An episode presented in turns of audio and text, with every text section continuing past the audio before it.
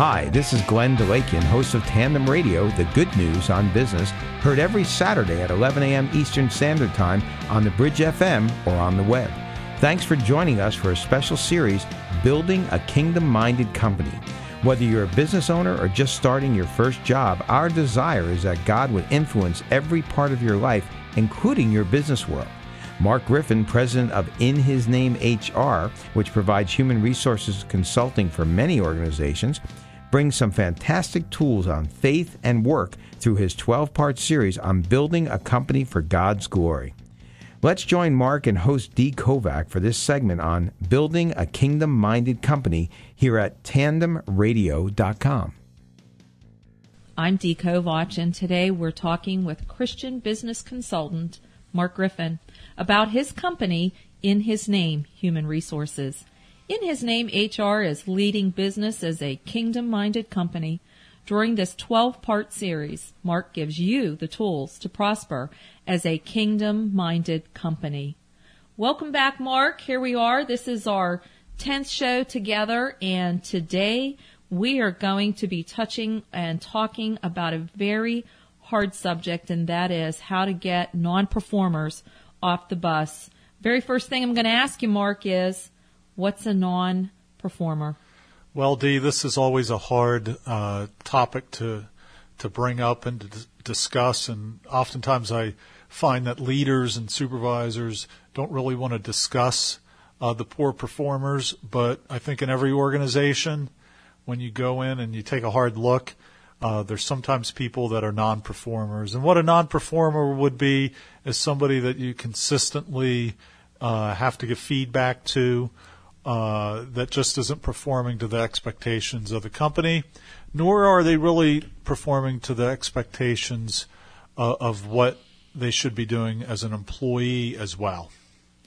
Well, if somebody's a non-performer, they're not producing what they should be doing within their job description, then that has to be quantifiable, doesn't it? It's not just a matter of purely opinion, but it is about what is being produced. Well, there's a variety of ways that you can approach non-performance. Now, we're going to take it for granted that, uh, and, and all the scenarios that we talk about, that the employee has a job description, they know what it is that they need to be doing, that the company has a handbook and employees have embraced it and they understand what's required within the handbook. And of course, you have a performance review process, an annual process that the employees into, they understand the goals and objectives. But there's really a couple areas that non-performance would fall into. And, you know, one area would be behavior. Uh, that would be an area that employees are not living up to the values of the organization. Uh, or it could be performance. Performance in the area of productivity, uh, working a quality product, uh, safety, all the areas within performance. So th- there's really two uh, areas in my HR experience where employees could fail not to perform, and that would be behavior and then performance with a variety of areas underneath it. Okay, so a non-performer, uh, if you are, um, you could be selling millions of dollars worth of merchandise, top salesman for the company, but if you make that critical decision to behave poorly or to do something that is illegal or uh, is against the company's set of rules and the HR practices and those that have been put into place, you're a non-performer. You are unable to, to do your job because of that. Absolutely. And if you're not in a situation that you can be rehabilitated or if the uh, actions within that behavior are so horrible and so grievous that they need to be separated, then that needs to take place. But that's an area that always makes executives and leaders a little dizzy. And that's when you talk about someone that's a rainmaker that's bringing in millions of dollars to the corporation, but really is doing it underhandedly, or at least giving the appearance of doing it inappropriately. And I believe if you're leading a kingdom minded organization, that you need to hold employees' feet to the fire and do it the right way because it's not sustainable. It may be sustainable for a short period of time, but it, it'll, it'll come back to burn the company. So you're better off addressing it now and taking care of it than to let it continue to, to, to fester. Well, a lot of people think that because they're, we're a kingdom minded company, that that means we're Christians, of course, and that is all about forgiveness. Why shouldn't I forgive if I'm a business owner? How many times am I supposed to forgive a non-performer? Aren't I supposed to forgive a non-performer? No, being a Christian business owner, quite frankly, means that you hold people accountable and you hold people accountable to agreed upon goals and objectives. And if you don't, I think you're failing the, the employee. I think you're failing your co-leaders. And quite frankly, I think you're failing God because God calls us forward to manage our people, to do it correctly, and to help prosper the organization. But you can't be prosperous if you continue to have people on board with bad behavior and bad performance. Don't you find that there are people out there, and, and you're working with Christ, Christian business leaders? They've come to you with these kind of scenarios, surely, because it's not anything new and they don't know how to handle it because they don't want to be the bad guy. They don't want to be the person that has to make the decision. But, you know, one of the things that I found most powerful in my, in lots of relationships, and that is that, you know, Jesus told the disciples, don't carry anything with yourselves as you go in and you're spreading the word, and people will take you in. And if they don't want to accept you, then on your way out of town, knock that dust off your feet and go. Exactly and this is what you're telling us. That is what I'm telling you. And we need to be courageous with the decision making, but also we, we need to be courteous. We need to treat people with dignity and respect. And I am about giving people a second chance and a third chance, but not a fourth, fifth, sixth, and seventh chance. If it's an infraction, if it's a situation where the person made a mistake, uh, they can rehabilitate. It's something that's not indicative of their personality, or or you know that it's it's repairable. But if it's not repairable, if it's something that continues to go on and on, and you've given a 30 day notice to the employee, or you put them in, in, in a review system to help them, then it's best you cut them loose and, and, and let them go find somewhere else where they're going to be prosperous and they're going to fit in correctly.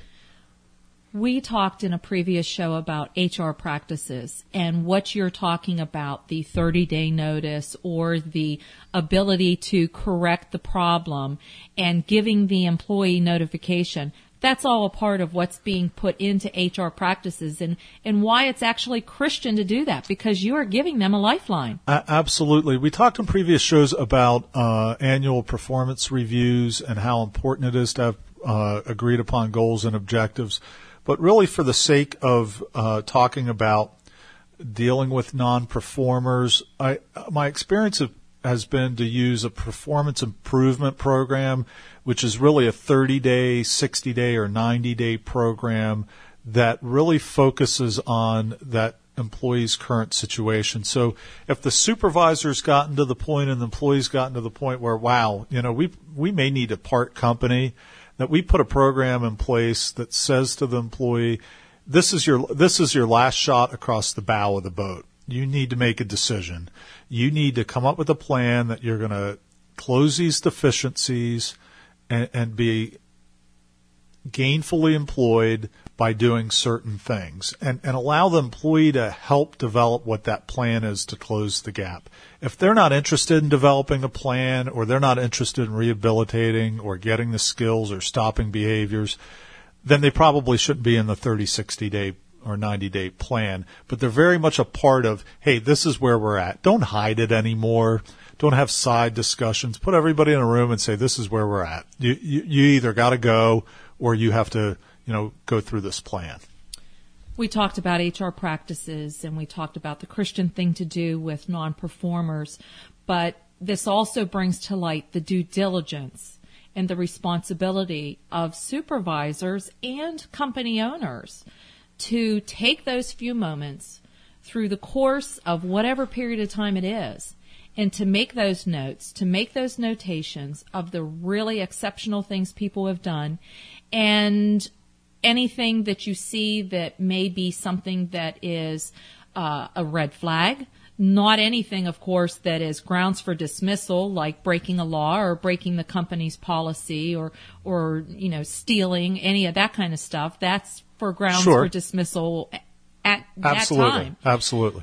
But for people who are non-performers, just aren't meeting up, you really have to be able to step back and look at the whole situation and not just one example. You did not do this on this day.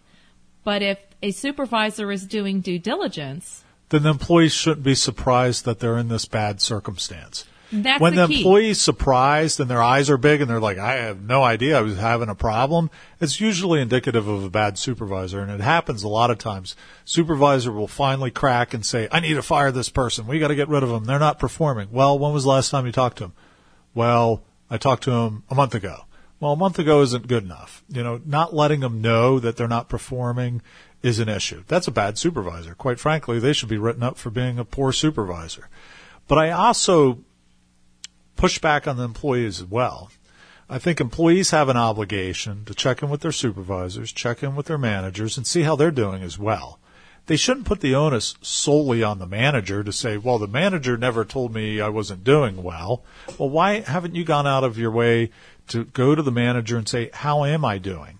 What can I do to do better to perform for the organization? What can I do to better myself for the company? You know, it's a two way street. If the employee's just waiting for the manager to jump out and tell them what to do, I, I think that's bad. I've been in circumstances where if I didn't ask my manager, I would have never gotten any feedback. I had to go to my manager and say, "Hey, how am I doing? Am I am I meeting your your expectations? Am I meeting the company expectations?" That's kingdom building company stuff. That's stuff that develops that dialogue both ways. But it's also very important to have that framework put into place and have those things where you have regular performance evals and procedures for the performance eval where each party has the ability to not only speak but document the results and to sign the uh, performance eval also. That's right, Dee. In fact, the, the performance, I call it performance for business results, is what I use as the annual evaluation program in companies that I support. And I customize it to fit each organization because each organization is a little bit different. But really, in the core of that is that dialogue mechanism. Are they going to meet once a quarter? Are they going to meet every six months? How is the supervisor and the employee going to meet? I also build in their language that the employee, if the supervisor fails to meet with them or sets up that the employee has an obligation to set it up, and if the employee can't set it up because the supervisor won't meet with them, then the employee needs to go to the supervisor's manager. You need to have cross-reference processes in place to make sure that there's not just one meeting a year. And we've all worked for companies where we have that one meeting a year and everybody hates it. But performance should be a continual dialogue between the employee and the manager several times a year. What about those scenarios that you mentioned earlier? Addiction. It's a problem in the country, addiction, and it changes people and it makes them into things that are incredibly different than what they are typically. How, as a, an owner or a supervisor, what's the way as a Christian business owner to handle people who possibly have addiction affecting the way they're performing? I've been exposed to addiction within the workplace many, many times uh, in my 20 plus year career. Uh, addiction, alcoholism, drug addiction is, is extremely close to me, not only as an HR professional, but also uh, through friends, through relatives. So I'm very close to it. And I have a, a lot of empathy for people with drug and alcohol issues. But I really have found until the employee comes forward and says, I have an issue, I need help, I need to correct this myself, no punitive action or forcefulness to get that person rehabilitated will ever work. It's really up to the employee to make the decision that I need to be fixed, I'm not right. But forcing them into rehabilitation or outpatient really is not going to work unless they're part of that decision making and it's not punitive to them that they're making that choice. But it has to be a pretty good discussion around we think you need help if you're agreeable to the help, we'll work you through this, but we're not going to work you through it forever either. We're going to go through this one time, whether it's rehab that they choose, but we're not going to allow you to use your addiction and your bad behavior as a crutch for your career, for the rest of your career. So when we're at the point where everybody has been informed and being the employee, the supervisor, the employee, they've had the dialogue, it's, you know, it's apparent, non-performer, I have to do something about it. That's tough for anybody, Christians also. It, what is your advice? It can be tough, but I've watched employees perk up and, and, and come to uh, uh, the occasion and do really well when they finally got called to the carpet and they thought, wow, if I don't change my behaviors, if I don't do X, Y, and Z, I'm not going to be an employee here any longer. Of course, there's some people that just say, oh, I'm going to fail anyway. I don't care. I want to be terminated and let go and, and they want to move on. So, uh, all, all, all situations are going to be a little bit different. I can't really give you statistics to say it's going to, it's going to work, uh, you know, 70% of the time. But I do know not doing anything the long term effect is disastrous for all the employees that are witnessing bad behavior or poor performance, and that employees left on, on, on the management team or left in the hourly ranks. When you have a non performer and you're getting ready to get them off the bus, uh, documentation is key. Wouldn't that be correct? And your HR practices are key. absolutely. Consistent practices that are in place, consistent documentation, you know, it's not right as Christian leaders to take somebody that's been with the company for 15 years, make a decision to terminate them or separate them for poor performance. And again, that employee had no idea that it was coming. If they know it's coming, then you've probably done the documentation well and they, they know that they're failing. But I, I always think it's important to hold people accountable uh, but to also give them some time to respond, reflect, and try to rehabilitate their behavior if it's not something uh, that's so terrible. Legally, uh, professionally, how do you protect yourself when you're in that situation where you have to let somebody go? Are there certain things that everybody needs to be mindful of when or if, unfortunately, they have to let someone go? Sure. I, you know, of course, there's always uh, laws, there's discrimination uh, issues. Uh, the most important things that I tell organizations are to apply their, their policies or procedures consistent across the whole organization, regardless of age, sex, male versus female, sexuality, religious uh, preference, whatever it is, as long as they, you know, follow those consistently they should not have any legal issues. To give people some uh, uh, due process, have them have the opportunity to speak to somebody outside of their their their their um, leadership chain. Uh, that's always helpful, so that they can get some help if they need some help without fear of reprisal. Thank you, Mark. We thank you out there listening to us. In our next show, Mark Griffin of In His Name Human Resources will discuss how to effectively get Christ introduced to your workplace in your kingdom company. We hope you join us. You've been listening to Mark Griffin of In His Name HR at Tandem Radio, the good news on business. Be sure to check out some of Mark's other segments at www.tandemradio.com. That's tandemradio.com. You can find out more about Mark and In His Name HR, as well as other shows and videos on our website. Also, be sure to tune in every Saturday morning at 11 a.m. Eastern Standard Time on the Bridge FM or the web. Thanks again for joining us for the Good News on Business.